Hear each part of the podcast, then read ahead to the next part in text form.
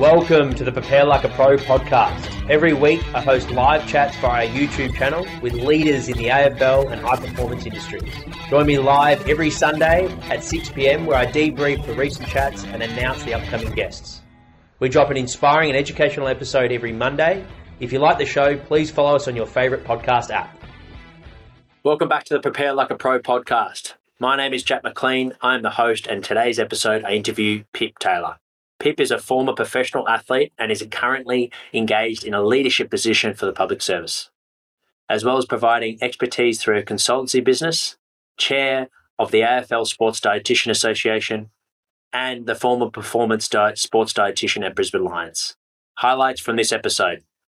We discuss the importance nutrition plays for developing athletes, Pip's experience as a high performance athlete, and how nutrition played a critical role the challenge COVID had on sports dietitians working in AFL clubs and what Pip and her colleagues at the Sports Dietitian Association are doing to solve this issue, and practical tips for sports dietitians wanting to work in elite sport. Before we start this episode, for our coaches listening in, I want to help you develop your own semi automated online business similar to Prepare Like a Pro. The best place to start is to join our academy, where you get full access to our high performance presentations an exclusive ad free podcast. And if you email me with the subject heading podcast, I'll throw in a free coaching mentoring consultation. Here we will discuss your coaching business, what you're currently doing, your goals, and I'll help provide some tips and tricks that you can do to help scale your business. If this is something you're interested in, you can join our academy. The link will be in the show notes. Let's get into today's episode. Welcome, Pip. Yeah, thanks so much for having me on thank you for coming on. We'll, we'll dive right at the beginning of, of your career. Uh, take us through, there'll be definitely some sports dietitians that have tuned in. Take us through where your discovery for passion uh, and your passion um, started as a sports dietitian. Yeah, look, it's it's been it's been quite the journey for a start. Um, probably showing my age a little bit, but to some degree, I almost fell into the profession. Um, I was myself a professional triathlete, um, that's a sport where nutrition has a really big component. Um, I I had uh, I guess I was coming through university. I'd started in a in a medical science degree, so had a you know a real interest in the human body, how things worked, um, the physiology behind that. But then, uh, for me as an athlete, it became pretty obvious that nutrition, what you eat, when you eat, had such a major impact on every single facet of performance. So how are you how are you feeling day to day in training, um, from from mood to physical recovery, um, right through then to um, on race day, where it's a again it's a major factor in in how you actually get through those races. I was also probably pretty fortunate as an athlete to be exposed not only to um, good dietitians and nutritionists, um, but also other performance staff as well um, but also being exposed to other athletes. You know, I certainly came through the system. I came through the AIS, Australian Institute of Sport, when it was very much a um, uh, a program where there were where there were athletes in camp. Um, I also spent a lot of time um, overseas, racing overseas. I was in environments, for instance, where I was on um, this is going back a number of years when the NFL was in lockout, and I spent time training with the, the Chiefs, Kansas City Chiefs. And just, yeah, which, you know, I've, I've always loved just being around and exposed to lots of different athletes. Um, and it's all of those exposure points that really bring into focus, um, for me anyway, put into perspective um, different athletic requirements, different physiological requirements. And that's that's probably the way my brain works is taking that step and going, oh, I wonder what that that movement or that skill requires from a training perspective and from a nutrition and fueling perspective. Um, and so it was all of those questions really that just kind of sparked and, and sent me down this more formalized route of of um, work and study and training and yeah then then ended up um, when I was a non-athlete being in that performance environment myself providing that support for athletes. Yeah, that's fantastic. There's a fair bit to dive into there. We'll start with with the athlete, your mindset as as an athlete that wanted to improve and I guess control the controllables like your, your nutrition. Um, what were some significant changes that you made, and, and what performance benefits did you did you notice? Yeah, look, it's it's been really interesting too, and and probably with a lot of reflection. Um, I I know at the time, you know, I would have changed various things and and see how they they impacted and um, went through some ups and downs with that as well. You know, I can say straight up to triathlon is is very much a um, uh, a power to weight sport. Um, there, there is, it is a sport where there is um, a degree of pressure around body weight, um, even even to an extent. Um, you know, there's certainly talk or perception about how athletes look. Um, it's a sport where we're racing in swimmers on on telly every weekend. Um, so, so that that's been an element of it. Yep. The other thing that's been really interesting and progression from athlete to um, probably you know professional in this space as well, and as a female athlete, what's really changed is the conversations and the willingness to engage and the knowledge um, around um, female hormones and menstruation and what that looks like for both health and performance. And they were conversations that just didn't happen in, in my career and my time of racing. So all of those elements, you know, are constantly changing and, and changing for the better too. Um, yeah, so I think while there was lots that that I did and implemented myself as an athlete, I think that there's also lots that I didn't do. And it probably as, you know, when you when I'm dealing with athletes now, it does give you a really good perspective. Um, it gives you a really good point of um, understanding as well, picking up on on what the athletes are going through at that at that stage. Um, and and knowing how to have those conversations and and how and when to push certain certain um, points forward. Yeah, thank you for sharing that. It, it's such a um, good topic to discuss when it comes to nutrition. That the balance of performance, health, and then also aesthetics and, and the body compositions, and like you said, the the expectation and um, of how an athlete should look and those perceptions, and, and especially when you're at a young age, you know, you're at a vulnerable time to to be able to handle those things. Um, so that there's a fair bit going on to, to try and juggle as an athlete, um, and you know, lucky to have people like yourself supporting them and, and helping them and guiding them. But for, for athletes that are tuned in, that are listening, what are, what are sort of some important pillars to understand that if they are only focusing on their aesthetics, um, what are some important things that they should be doing um, that, are, that is also important for their health and longevity in the sport? Yeah, it's look, it's such a key topic. Um, and, and I always like to bring things back to performance and ask the question of, you know, what are you here for? Um, whether whether you are in um, an elite team or a pro athlete, you know, you didn't get your contract given out. You don't turn up. They don't give trophies for skinny athletes or you know the most muscular athletes or the ones with best body comp. So it's it's really, I guess, framing up what are you here for? What do you train up, turn up to training for every day? And then based on that, what are your requirements? You know, you're you're asking no one wants to be within that bell curve of ordinary. Yeah. Every athlete that you speak to wants to be pushing that end. They want to be something special. Um, and so that takes something special in all the angles, um, including nutrition. So it's thinking through, you know, if you want to turn up day after day and train hard, mm. what does that take? What is the fueling required to, to maximize output in that session? How do you recover from that session so you can back up the next day? Is the session requirement around um, skill acquisition. So, you know, you need your brain turned on and fueled.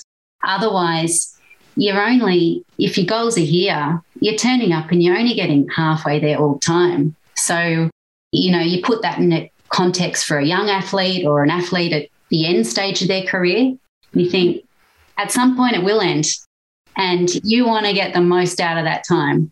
So, so let's address that at that point. And and and I think it's you know once you have that conversation, it's a bit of a mind shift, a mind a switch. And the other thing that's really important to note as well is that often when you're focusing on those outputs and maximizing all of that outputs and ticking all those boxes along the way, mm.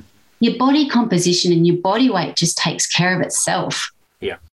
Because you're doing, you, you're fueling well, you're maximizing your outputs, you're probably sleeping better, your stress levels are down. And they're all the things that, you know, really, if they're out of whack, they really combine to really mess up your body composition and really mess up your stress response um, across the board. So, yeah, just start. I think it's I think it's about starting with the basics, keeping the big picture in mind, understanding why you're there, and working backwards. Yeah, it's so easy to get distracted, isn't it? And, and yep. particularly in team-based sports where you can compare yourself to your peers all the time, and um, and you know who's looking like so and so, whatever it might be, or compare yourself to competition. But ultimately, it is just another distraction, isn't it? And, and you've got to got to think about what's important to you, and everyone's got different body types and different shapes. Um, but if you're performing at a really good level, unless you're a bodybuilder, they are critiqued on there. Exactly. Um, or there's some yep. athletic sports as well that it, it does yep. have an influence. But if you're training for performance, which no doubt most of the athletes listening to this will be on field performance, is, is where they're measured um, and what they're trying to improve, then reminding yourself of that is what you love and that's what you what you're there for.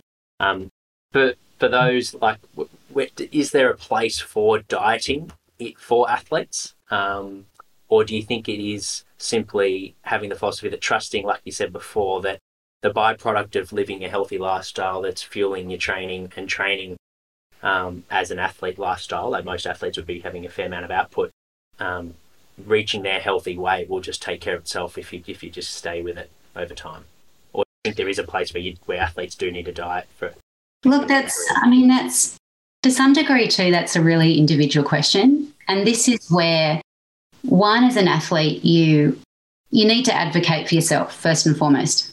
Um, whether you're an individual athlete, whether you're a, a team athlete, even in that team context. And, you know, I've said this to so many so many athletes before, you need to advocate for yourself, um, which means tuning in and having some awareness. But you also need to build a really good team around you and a team that you trust. Um, one of the things that you find with nutrition is that basically everyone is an expert. You can pick up any any sort of social site, any any paper, any magazine, tune into anything, and there's someone telling you something else about nutrition and it's it's a lot of conflicting messages and that has the effect of you know people kind of jumping from one thing to another thing yep. so having having someone that you can trust in that space and sticking the course is is really really key. But within that there's always going to be across either across a career across a year um, across a month or or even across a week your nutrition doesn't stay the same. You know it's it's based across a whole variety of things. It's it's in context of your individual training load where your goals are um, stress levels what's going on with the rest of your life your family life um, that that is going to mean that your nutrition has to change as well to match that so whether that you know whether there is a, a place for um, at times some more I don't even like calling it dieting, but some mm-hmm. restricted eating or some more monitored eating, um, or you look simply looking more closely at how you're eating. Um, that can come into play as well, um, which which probably you know I'm I'm never a big one for tracking anything much at all. Um, I'm I would hardly ever. Um, I don't do it myself. I would hardly ever recommend, you know, tracking calories or um, macros or anything like that. But having said that, there's a time and place for doing it. There's a time and place for having a real deep dive on what you're actually having, having a real black and white, you know, record or reflection point, um, and being able to, for some people, and being able to use that going forward, but not in a long you know kind of not long term not consistent yeah. you know i think i think that that can become problematic too yeah, it can become a job, I imagine. yeah, yeah, yeah. I would hate doing it, so I would yeah. never recommend people do it. yeah. Um, oh, that's great. Thank you for sharing your philosophy on that. And um, yeah, it is, it is, being in the fitness industry. 100% I've seen that you, you know a Netflix documentary comes out and everyone's changing their diet and or whatever it might be Um, so it, it's so true that if you stay the course and, and trust trust your team and the professionals in your team, um, you're probably going to get reap the benefits. Where if you're just chopping and changing all the time, you won't even be able to measure whether it was useful or not for you. Exactly. You're changing to before you even get the benefits. So um, that's great. And then and then in terms of the developing uh, footballs, and then we'll go into your, your career journey. Um, for the developing footballers at Brisbane Lions, was there um, a particular focus or any sort of tips and tricks that um, you would you would commonly see with young footballers coming into the club that you found effective? Look, I think I think the thing is with um, with young footballers, and, and this is this is also you know even the work that we're trying to do with the the AFL Sports Dietitians Association is is really to try and push for more servicing, to try and push for more consistent servicing as well, and particularly whether it's the the, the young players in AFL teams or whether it's actually the underpinning programs, the development and, and talent pathways below that. Because you know at those at those ages, one you're having such rapid growth and development um, cognitively and physically that nutrition support is so key. But it's also setting up these habits um, and and just setting some some good habits from early on. Um, and you know that that is really the the key time to get on top of those because I think nu- nutrition's a really funny thing. It's it's something that you know I always I always look at athletes and there's a lot on their plate.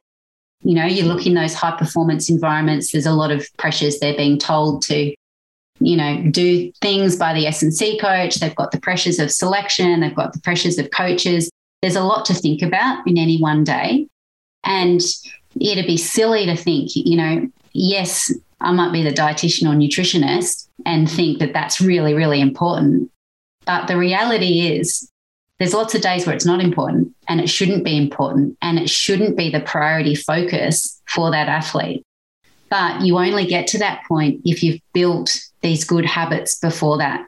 And if you're able to then, you know, engage or pick the point when it should become the top priority again, and you readdress it and you make sure that all of these things are in place. Yeah. And then it just kind of it doesn't you set the habits, they're all in place, and then it can become less of a focus again and allow you to focus on all of these other parts of the puzzle that that need to be there. And then again, you go through another cycle and it's like, yep, need to step back, readdress that. Are we still on track here? What needs adjusting? So it's it's that habit building where you know things do become second nature. Yeah, I mean, it, it could be for some of those players the first time they've most likely they've moved out of home and yep. uh, living with other people and parents aren't cooking. So it is such a pivotal time in their development. Uh, their bodies are still growing. Um, even you know physically, they're under the most load they've ever been under. So yeah, I agree. It's so important. Um, and having seen, you know, Simone Osterman at Hawthorn while I was there, like the impact she had on the players, teaching them how to cook, um, and you know what to buy, uh, what to avoid, supplements, all the things, all the basics, like you're saying, it is so important from an education point of view. Mm. What would what would be the ideal model if you could structure a development program? Like, what would be the touch points? Is it how, now that you've seen the system too, you understand the environment, mm. and like you yep. mentioned, like everyone believes that their field. like I want more time in the gym with them, and you know everyone wants more time with the athletes. But if we are setting them up, and that's going to look after their future self as an athlete, like you said, they're going to have the awareness and the habits are in place that then we can scale the nutrition program down and, and focus on more on a needs basis. Um, so is it simply athletes maybe being identified that you need to see Pip more, and you've got you've actually the club's invested in this many consultations one on one? Is that how it could work, where it's sort of adjustable to the individual, or do you see it more as an academy group group stuff that needs to be done and more more touch points for the AFL dietitians at the club? Probably all of that, to be honest. Yeah. Probably all of that. I think I think there's a there's a couple of things there. One one you want to see as an athlete progresses through their career that they go from being, you know, handheld and provided information and provided the skills right through to the end point where you're simply a, um, you know, a, a touch point. They might check in with you infrequently. They're pretty much there, but you're a really good sounding board. You're a really good sounding board for, hey, what do you think of this? I want to try that. Um, So it's it's going through that spectrum. And I think, you know, within AFL clubs, there's a big space for setting up a program that's more consistent across the clubs so that everyone across the country is. Having access to those same development points. Almost, almost like a, a, a bit of a loose curriculum, but you're stepping through those. And, you know, it doesn't matter if you transfer clubs, you kind of know that you've still got that same knowledge or skills base. So, yeah, exactly, exactly. Um, but it, you know, honestly, a big part of this as well is, um, you know, we we know what we can provide and what we can do, but it's it's it's sometimes within that environment of of clubs where you need all the other professions. You need the HP manager on board. You need the GM on board as well to prioritize that. And and that doesn't necessarily mean either that you know all of a sudden people are doing hours of nutrition work a day, but it does need to become a priority in how it's integrated, in how it's integrated into injury management programs, into um, injury recovery programs, how cooking classes are better integrated in those first couple of years as well. Hmm. Um, so that's, I think that that needs to be a big, big shift as well, and just an understanding of, you know, quite literally, nutrition underpins everything. You know, you can't, no one else in that club can do a good job realistically if people aren't eating well because their brains aren't functioning, their bodies aren't functioning, they're not optimizing immune function. So I think it's that understanding and that understanding of how it brings everything together. Yeah. Hey guys, Paul Curtis here from the Western Jets Football Club.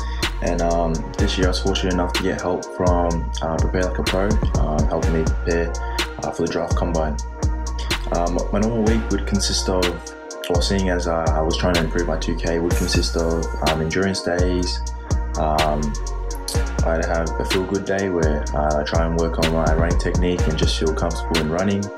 Um, have my speed days. Um, I have some injury prevention exercises, um, lower body sessions, and upper body sessions. what I enjoyed most about the program um, was how Jack was quite invested in me, um, always checking up on me, giving me feedback. Um, we looked at my diet, um, so the stuff off the field, so hydration, sleep, uh, motivation levels, and all that. So yeah, highly recommend, and yeah, I um, enjoyed the uh, journey. For the athletes that are listening, what, what are the most common things that you would like? Where do you start with a with a typical young developing football, or doesn't have to be football, but athletes um, nutrition? Like, what, what are the common things that you see that you try and start to um, change or, or influence? As, as you say, the basics learning to get in the kitchen for a start, learning to enjoy food, um, learning to, uh, I guess, feel the difference as well. I think that that's sometimes the biggest uh, stumbling block for people who haven't typically thought about nutrition as, as being important is that if they particularly if they're already at a you know a, a, a body weight or a body composition that isn't um, making them an outlier yeah it's not then yeah then they just kind of think well nutrition's not that important because that's the way they view it. Whereas you that's it. You don't know. If you haven't felt if you haven't felt a change you really don't know what you're not getting by paying attention to it so, so that's that's probably the first aspect, and and bringing that enjoyment into food as well. You know, that's that's the primary reason we eat is because we enjoy it, not just to get energy. So that's that's a really critical thing.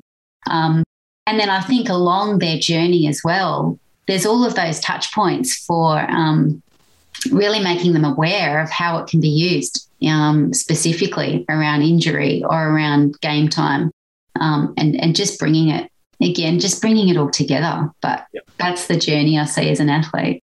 Yeah, yeah, I love that. that the, the importance of loving it because if you enjoy it, you're more likely to probably do it again, aren't you? Where if it's yep. rigid or diet or calorie counting, they're not really sustainable. You're probably not going to do it for a long period of time, and you might even uh, that's where we I imagine you can start to see the yo-yo effect of and maybe being put off putting on yep. nutrition.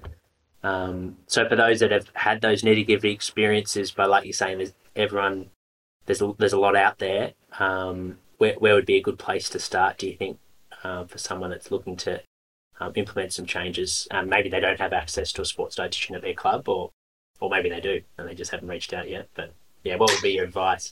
Yeah, I mean, if you do have access, that's obviously the first starting point. Um, I, I, think most of us are, are very open, um, very, very willing to help. I think that's the thing about the profession too, is that, you know, for the most part, we we want to be there for you. We're not there with our own agenda. Um, and I think, you know, people people sometimes have this have this perception that I better not I better not tell her what I really eat or ask my real questions just in case I get trouble or she thinks something bad about me. And and that's that's not what we're there for. You know, I think that's the things that athletes have to remember as well. It's their career. We're literally there to help you. Um, and that doesn't matter if that's if that's a junior athlete, a pro athlete, or a master's level athlete. It's still the same concept. This is about you. So it's it's creating that honest um, dialogue for a start. Um, if you don't have access to to good support, I think you know that's that's part of that um, process of of finding someone. There's plenty of good sports dietitians out there. It's um, you know it's it's it's making that first contact, um, and it's like any other profession. Sometimes you don't gel with a person. It doesn't mean that it was a um, a bad idea in reaching out. It just means that perhaps there's someone else out there that, that's better suited to you and your journey and where you are at that stage. Yeah. Yeah. Thank you. Thank you for providing that. And um, no doubt some people, some athletes will hopefully start their journey or, or, maybe get in contact with a sports dietitian that they might, like you said, they might not be, uh, might be avoiding them uh, after the off-season phase that footballers are in. Obviously, we're live now, which is the off-season phase for, for most footballers, but uh, you might be listening and you're actually in season or pre-season in the podcast world. So get in contact with a sports dietitian or, or make contact with um, one that's uh, in your area. Going back to your career, Pip, um, who who are some strong influences or mentors, if you like, in, in your early development? It's a really interesting question, um, I, and I would have to say it's the athletes. Honestly, um, you know, I I've probably taken both influence, inspiration, um, as as well as very much looking up to a whole range of people. Um, and I wouldn't even say specifically sports dietitians, um, a whole range of different researchers, different professionals, different, um, and across a range of sports as well. I think for me, it's always been about that bigger picture. And, you know, it's, it's also how I watch sport. I can watch sport and have no no idea what the score is or what's going on because I'll get focused on a particular um, person or movement and and just trying to understand what that what that might mean from a training perspective. Um, so for me, the influence has always been athletes um, and and really understanding them and even the psychology behind them and what makes them tick and and that that influences how I engage with them. Um, you know, I think I think one thing that's really um, key, really for any performance environment, is that knowledge is important. You know, I've I've got to know stuff about food and nutrition, but what's even more important, I think, is how you deliver that and how you develop a relationship with someone, um, how you build authenticity and how you build trust. Um, and and that's why I say, you know, athletes are the ones that influence me because it's it's picking up on what's on their plate, what's their body language, um, and that that then sets up how you're going to to deal with them or manage them or manage that issue. Yeah, like you said earlier, you know, not having an agenda, you're there for them, and yep. I love that philosophy and and treating the you know who's in front of you rather than uh, I guess bringing your own stuff, which can be quite challenging as a practitioner. Um, is you know knowing your own experiences and then putting that on players. But if you've got that philosophy, it's a, it's a good one, good good reminder for all us practitioners to focus on what's important, which is the athlete and, and the person that's in front of you. So thanks mm. thanks for sharing that. That's great. And then in terms of developing yourself and your craft, what are some of your favourite ways to upskill yourself? Uh, like you mentioned, the, the knowledge is important um, as well as the, the art of communication and um, yeah, how do you go about um, getting better in those spaces? Look, it's always a continual process. Um, and again, I think, you know, athletes are probably a really good reflection point as well. They, they're going to let you know, or it's pretty easy to know if you're not being successful or, or where the areas are that you constantly need upskilling. Um, you know, I think where my career is now, um, I'm not actively working with AFL athletes or, or, team athletes necessarily. I'm I'm working with other elite athletes, but more of my work in the in the footy space is actually working um, with the dietitians at a servicing level, and and how do we keep increasing those servicing levels and increasing um, athlete outputs and outcomes. And um, you know, I learn a hell of a lot from from my colleagues in that space as well, and and just understanding the different environments and understanding the different challenges, um, and what that what that means in terms of um, better support or requirements for the profession as well, more generally. And yeah, for sports dietitians listening in that are um, pretty keen to work in elite sport um, like AFL or A League or whatever it might be, um, what is the best way to go about that? What, what was your mindset? Um, and how did you go about getting your foot in the door in elite sport? I guess, I guess for me, my journey's been a little bit different um, because I I already had, you know, knowledge um, as an athlete myself and experience within those high performance environments. I think you you really want to understand that space. Um, I think one of the biggest biggest challenges, or, or maybe the, one of the mistakes that I see with with some, and not even just sports dietitians, but any professionals coming into that space is is just not understanding um, the context more broadly um, and understanding that you are simply one piece of the puzzle. And sometimes the best thing that you can do is nothing. Sometimes the best thing you can do is actually just stand back and, and observe. Um, so, so having that sort of mindset when you step into those environments, um, I think is really critical. Um, and and also, I mean, one thing that I have actually found that is um, been beneficial to me is when I when I started working in AFL, I knew nothing about the game. So I didn't grow up in a family that followed the sport. Um, I was off doing my own sports. It, it, it wasn't a game that I knew much about, to be honest. Um, and to a large degree, I, I use that to my advantage um, because you're not you're not really caught up in the details. You're not there as a fan, um, and it allows you to have a to step back and have quite a um, be quite perceptive about about requirements and what's needed, and um, to to change things that you think need changing um, without getting caught up in in the history or the culture or anything too much. And what about challenges in your career? What, what have been some significant challenges and, and what did you learn and how, you know, what did, how did you grow from those experiences?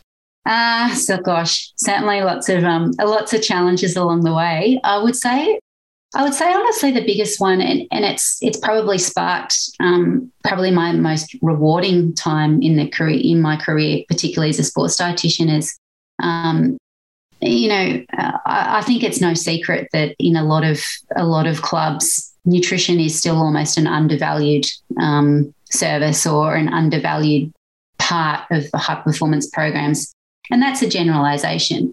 But you know what we've seen even with COVID and, and cuts and you know where where can clubs cut is that very much came on for, for most clubs as either either the easiest to minimise or get rid of um, and and for me, that was really surprising and not surprising, to be honest. Um, but I kind of took the thought that, you know, this is the start of a pandemic um, where surely health and mental health are really key and they should be the primary things that we're focusing on. And, you know, my thoughts are that nutrition are really the main thing that you have when you think about health and mental health in that sort of context in a healthy population.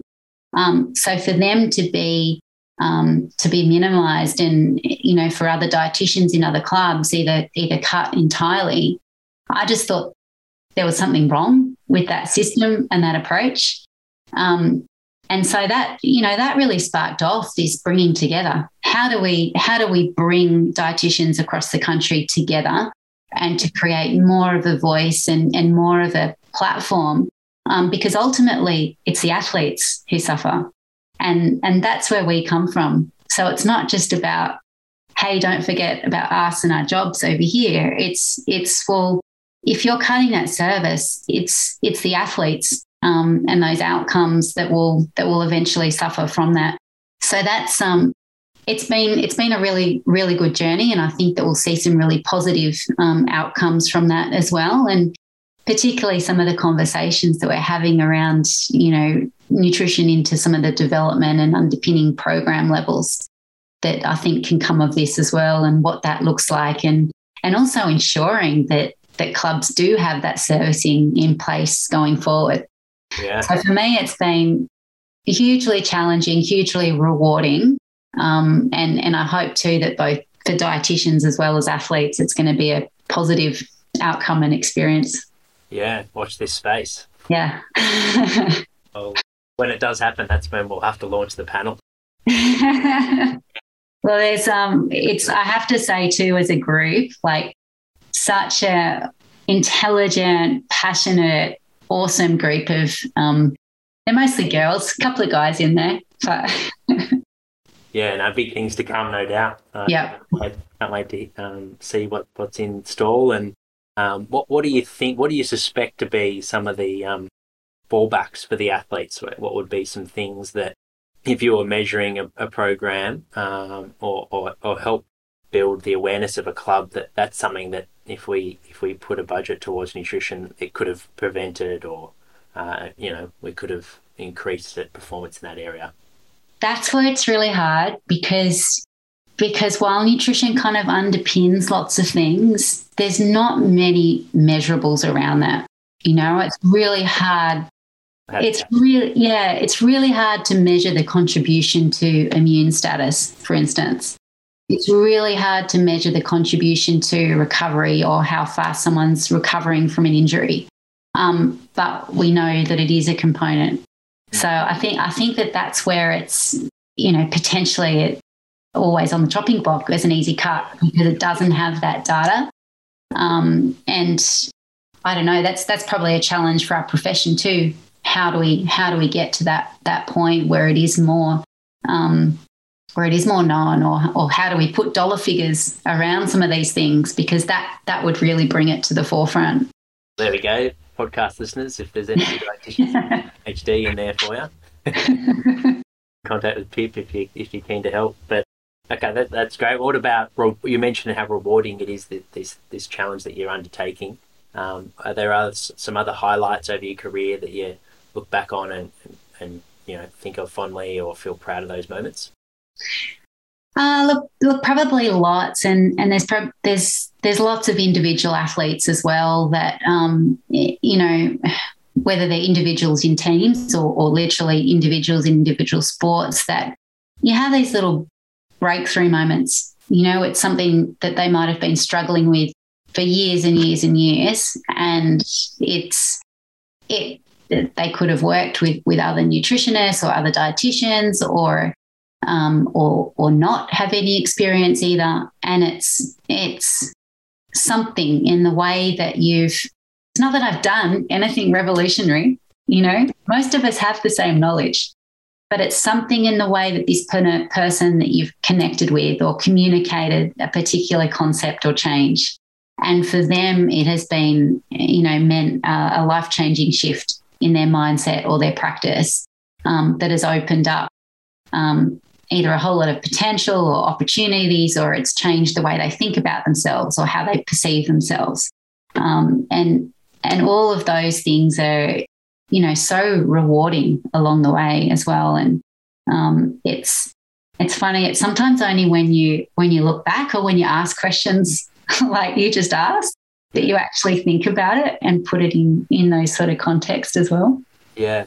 Yeah it's it's um something that's it's been congruent all the way through the podcast you can tell your, your passion for helping others um, along their journey which is which is great and inspiring for all us practitioners and coaches that are working with people. Ultimately, that's the most important thing. And if you feel good doing it, it's not a bad job.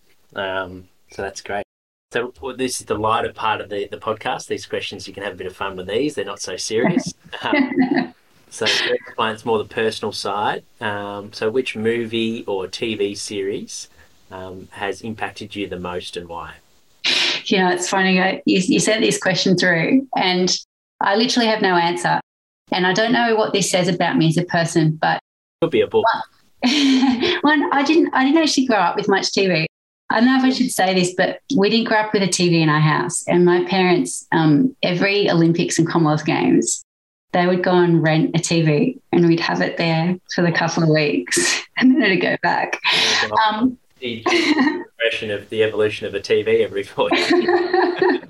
um, but the funny thing is too, and it's probably the same for books. You know, I can I can watch a movie and love it. I'll never watch it again. Yeah. So, and it's the same with anything. I'll I'll do something, love it, move on. yeah, I can understand. I, I, can't understand watching a movie twice. No, there. See, there you go. the has been done. um, what about favorite inspirational quote or life motto? Yeah, easy one. Um, very short. Why not? Why not? Yeah, yeah awesome. That's that's all. And I, and I have to say too, you know, it's it's something, and I still I still ask it of myself a lot, whether it's you know during um, during the working day in different context, or um, even for me, I still train, still stay active. But as an athlete too, I went through a phase where I actually had it stuck stuck on the fridge, and I would read it every day. And it's um, I think it's just it's just these two words that just sum up a lot, a lot of attitude, and it can be um, it can be asked in different ways as well. Um, so it's yeah. what would it when you when you're going through a flat spot in your training? What would it sort of fire up with you? Like, is it a matter of like take a risk sort of thing? Like, why not? Like, let's go. Let like let. Yep. Rock. Yep, take a take a risk, but also you know it could be it be taken in the context of um, confidence. Um, you know, why not me? Um, oh, yeah, yeah, yeah. I deserve it. Yep. Yeah, yeah, yeah, yeah. Yep. Yeah. yeah. So yeah, it depends on depends on the context, how you say it, takes on multiple meanings, but it's just always I find a really useful phrase. Yeah. Yeah. Um, and then in your work life, uh, what makes you angry? What are your pet peeves? um, I would have to say my pet peeves are both poor communication, um, people beating around the bush and just not come on, let's just tackle this head on, communicate it, talk it out. Um, and then the other the other thing that really annoys me, and I used to get a lot, is that's the way we've always done it. Mm. As an answer, can't stand that. Yeah, there's not a lot of growth in that, is there? That it's not. It's not. It's not an adequate answer. what would be your response to, to that if someone did answer that? Do you do you try and open their mind up to some other possibilities, or is it just too hard to work if someone's in that mindset? Like, have you? Oh no, tr- no, trust me, trust me. I always follow up with the hard questions. um, because I think I think you know if that's if that's a response, it has been in question to uh, can we do it this way, um, and it's just because something has always been done some way doesn't mean that it's the best way to do it. Doesn't mean it's either the most it's you know it's not the best or it's not the most efficient or it's not the most um, thoughtful way to do something. There is always way to change and improve something. Yeah. Yeah we've got to evolve um, what's, your, what's, your, favorite way to spend your day off these last two are a covid free world as well of course yeah you know you know what um, i'm pretty lucky with where i live um, and i've also been pretty lucky over covid so so almost covid or not my days ideal day doesn't change that much. Um, I still love to train. Uh, even as an athlete, like I would probably take a training day over a, a race or competition day. Um, so for me, still an ideal day is, you know, a run or getting out, doing something. Um, absolutely coffee essential, good food essential, um, involving gin in some way or another. Yeah. Um, I am a parent of two kids, depending on the day you ask me, the ideal day may include them, may not include them. but I'm I'm pretty I'm pretty low key. and uh, what about favorite holiday destination and why worldwide? I'm hoping um, I'm hoping I've yet to discover my favorite place. To be honest, um, I do love to travel. As an athlete, I traveled a lot. Um, saw some very good places. Saw also an awful lot of hotel rooms and airports. Um, so far, the best place I've traveled though to um, would be Lapland. So North Pole, literally the North Pole at winter, Christmas Day. Um, had the kids there too, and I have to say that that is something really special, amazing, and that yeah, just the light, um, everything running in minus thirty degrees, all of it, love it. yeah, how good. Jeez, that, that has not uh, come up on the podcast yet. Is it? Well, uh, thank you so much for sharing. This is the last question. What are you excited about for 2021? What's on the horizon for you? Look, it's probably it's probably a standard standard answer at the moment, but um, crossing borders, um, you know, traveling, seeing family, getting out of some of these COVID restrictions. I think that's for everyone first and foremost. Yeah, hundred percent. Well, thank you so much. You've lived a full life, uh, jumping on and, and, sharing your story. It's been great experience. I know I've taken a lot from it, and, and, no doubt those tuned in live, as well as those listening in the podcast world, have, have taken a lot out of it too. Whether you're an athlete, practitioner working in health and, and wellness and, and also performance. Um, there's plenty there for you. So thank you so much for sharing your journey with us. No, thank you. It's been really fun getting on, having a chat. Yeah, thanks, Pip. Thank you so much. And for thank those tuned in, uh, thank you for, for listening into the live chat. Uh, the podcast episode will be launched very soon, and uh, you can head to our Instagram page from when we launch that. Thanks, guys. If you enjoyed this episode and want even more, our academy is for you. The Prepare Like a Pro Academy is a platform that hosts exclusive features and bonus content, such as a Q&A segment aimed at getting to know the guests on a more personal level. Here's an example with Emily Meehan, head sports dietitian at Collingwood Football Club. What are things that, that fire you up? Oh, this one is always, uh, so I suppose it is um, it'll be topical for most people, I think, but staying in your lane. And I yep. often find that with nutrition, everyone eats, so everyone has an opinion. And I think that's what really gets me fired up um, because so many people try and provide nutrition advice based on their N of one experience when they did intermittent fasting or keto or whatever it might be. And then Game Changers, sure yeah, Game Changers, whatever that might be. And look, it probably keeps me in a job, but that it does drive me insane because yeah. sometimes the information can be so detrimental um, and opposite to what I've been working with my athlete or athletes. And, you know, and because they hear it on someone's socials or through a documentary, it unravels everything that I've been working with an athlete for. Yeah. Yeah. Another feature of our academy is the opportunity each week to join myself as co-host on the Prepare Like a Pro live chat show. Here's an example with Academy member Rama Davies, a strength and conditioning coach at the Box Hill Hawks. Welcome, Rama, to the chat. Uh, Rama has also worked at, at Box Hill, or currently he's working at Box Hill Hawks with us, awesome. so he's another Box Hill man uh, in the strength and conditioning department. So I'll handle it over to you, Rama, to, to ask your question, mate. Thanks for joining us. Excellent. Thanks, Jack, and yeah, thanks, um, thanks, Sam, for the chat. It was uh, I found it to be really insightful. Plenty of gems in there, um, and I enjoyed it a lot. Um, mate, my my question to you was: you spoke a, a, quite a bit about um, perspective during that chat, um, and I was wondering what are some of the things that you either know or um, do physically that um, you wish you either knew or did um, back at the beginning of your career? Uh, what are some of those things? Mm, yeah, good question. Um, yeah, so I suppose with perspective on life, um, that sort of point, um, it yeah certainly yeah has been massive for me now, and and didn't probably have that as much um, when I was younger. I suppose one thing I might mention is is gratitude. I spend a lot of my mm. time um, doing a lot of gratitude exercises, listening to podcasts, doing a, a, journal every day just a bit to say what I'm grateful for, sort of three things, and um, that's a fantastic way that I've been able to, yeah, like reset and and just kind of gain that gratitude and perspective about, you know, that there is more to life than football, or you know, maybe whatever. As an S and C coach, you know, if something's if you're having a hard time, um, it can be massive with just yeah opening your eyes a little bit and losing that sort of tunnel vision or being stuck in that in that work bubble. Um, yeah. So that's that's been huge. Um, I think I wish back then when I was younger, I asked more questions and was a bit more open to different things.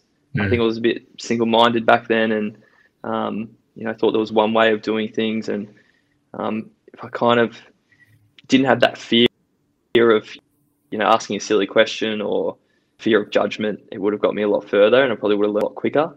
Um, and, yeah. and, yeah. like just yeah, being open to sort of different things because um, you never know what you might find. It's just yeah, there's so many people, like great people out there, knowledgeable people to learn off. And there's plenty more where that came from. If you would like to learn more, then enter patreon.com forward slash prepare like a pro or head to the link in our show notes. Thank you for listening to the Prepare Like a Pro podcast. If you like this episode, it'd be a massive help if you could like, follow, rate, give a review, or even share with your mates. The show is recorded in Melbourne, Australia. Be sure to follow our Instagram page for all updates on our latest and greatest. If you would like to get in touch to suggest a guest or advertise with the Prepare Like a Pro podcast, please email me at jack at preparelikeapro.com. Thanks so much for tuning in.